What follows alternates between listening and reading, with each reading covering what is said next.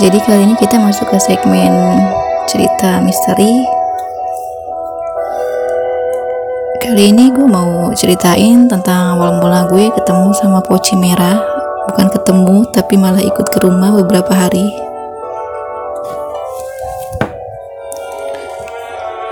Awalnya itu cerita waktu gue masih kuliah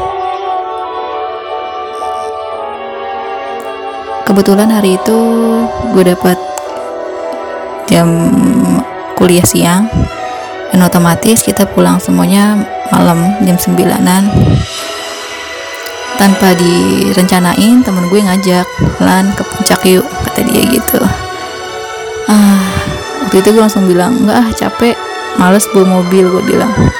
Kalau gantian gue mau deh gue bilang kata dia. Ya udah gantian gue percaya tuh ya udah. Tanpa diri rencanain ya pokoknya malam itu kita sepakat buat pulang hapus langsung jalan.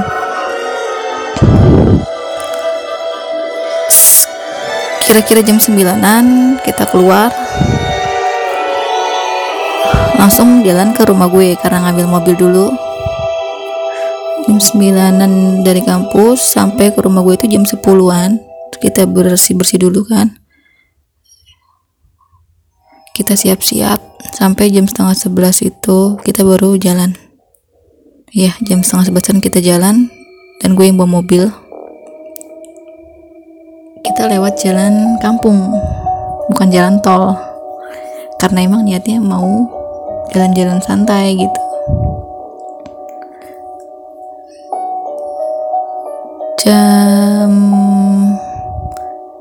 12an perut udah mulai lapar kita mutusin buat berhenti dulu makan nasi goreng. Selesai makan kita lanjut lagi ke tahun kira-kira sampai jam satuan. Langsung cari parkir dan kondisinya di sana waktu itu lagi rame banget. Lumayan jauh kita parkir. Turun dari mobil langsung ke jalan lagi ke atas buat ke tahun terus kita sholat di sana mumpung lagi di sana. Habis selesai sholat kita foto-foto dulu santai kan. Enak banget kan di sana tahu sendiri udaranya dingin. Selesai. Foto-foto. Gue yang langsung istirahat dulu deh gue bilang gitu. Capek bawa mobil teman gue sih pada bilangnya mau yang ngajak nginep dulu lah di mana gitu pada Gunung Mas. Tapi waktu itu mobilnya pagi mau dipakai jadi harus pulang juga. Gue suruh teman gue buat gantian bawa mobil karena kondisinya lumayan ngantuk. Eh teman gue masih nolak juga. Ya udah akhirnya gue lagi yang bawa mobil. Nggak jauh dari kita turun arah ke Jakarta gue ngeliat jembatan yang cuman separuh jalan yang arahnya tuh langsung ke bukit. Pertama kita naik itu waktu dari Jakarta gue emang udah ngeliat si jembatan itu cuman kan ngelewatin bawahnya ya terowongannya itu gue sempat mikir kok gue selama berkali-kali ke puncak gue nggak pernah ngeliat ini jembatan apa karena emang gue nggak ngeh? Dan posisinya saat itu gue yang bawa mobil jadi gue fokus ke jalan. Gue ngeliat kiri kanan jalanan kan. Kalau kita duduk di belakang kita nggak nggak begitu merhatiin lah ya. Malah asik sendiri main HP atau tidur bisa kan. Tapi malam itu gue yang langsung mikirnya sih itu gue halu. Karena gue emang gak pernah lihat itu jembatan horornya pas arah pulang gue lewatin jembatan itu gue kayak ngeliat ada gerbang. Entahlah kayak beda aja. Kayak beda. Terus suasananya gelap banget tahu sendiri jalanan puncak kan. Akhirnya gue lewatin jembatan itu. Zeng gila. Hawanya tuh langsung beda auranya beda. Kayak kita masuk ke dunia lain dimensi lain yang punya aura berbeda gitu gue langsung baca bacaan sempat yang agak takut juga sih merinding. Tapi gue masih diam gue nggak cerita ke teman-teman gue karena gue nggak mau mereka juga jadi ikut panik. Ntar malah jadi mikir yang aneh-aneh gue nggak mau. Gue diem aja. Sampai di rumah kita jam setengah enam temen gue pada mutusin buat istirahat dulu. Tidur. Dan bangun jam sembilanan mereka pulang mereka pulang gue langsung bersih bersih kan mandi segala macem. Nah pas azan zuhur gue langsung ke kamar mandi lagi buat wudhu jadi di situ